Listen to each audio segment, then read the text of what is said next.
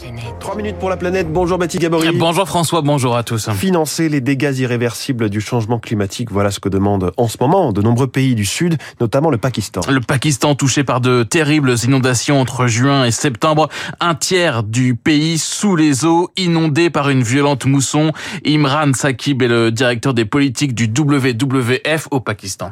Il y a eu plus de 30 millions de personnes touchées directement par ces inondations. Plusieurs millions ont dû fuir et pour la plupart, elles sont encore sur les routes. Elles n'ont nulle part où revenir avec des problèmes d'eau potable, d'accès aux sanitaires.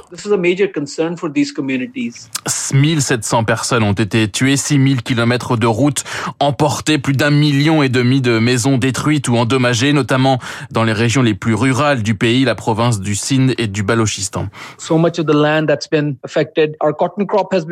Beaucoup de cultures ont été touchées, les récoltes de coton, de canne à sucre, les récoltes actuelles, mais aussi celles à venir, car de nombreuses terres sont encore sous les eaux.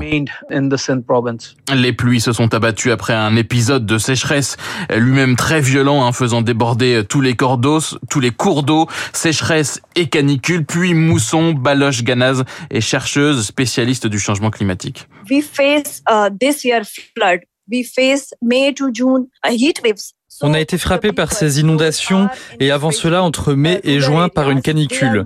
Et les populations rurales sont très vulnérables dans les deux cas. Par exemple, dans ma ville, il a fait 54 degrés en 2019, un record en Asie.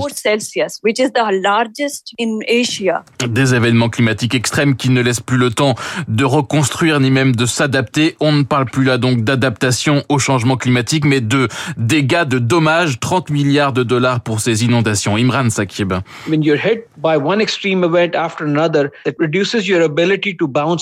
Quand vous êtes frappé par une succession d'événements climatiques extrêmes, ça réduit votre capacité à rebondir. et la résilience des populations diminue. On demande aux pays du Nord de contribuer à ces pertes et dommages, de mettre de l'argent pour que les pays les plus vulnérables comme le Pakistan aient un recours.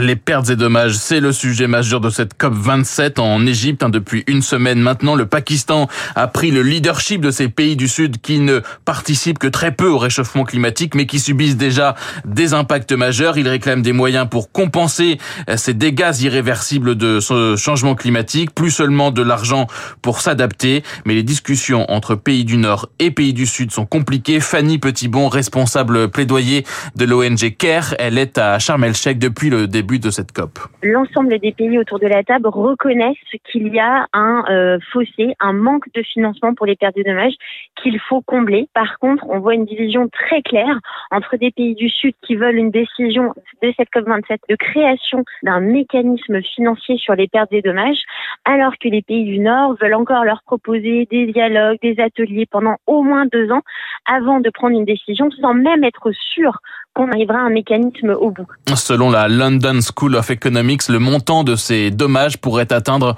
entre 290 et 580 milliards de dollars par an en 2030, bien plus donc que les 100 milliards promis jusque-là par les pays du Nord. Baptiste Gabory tous les matins.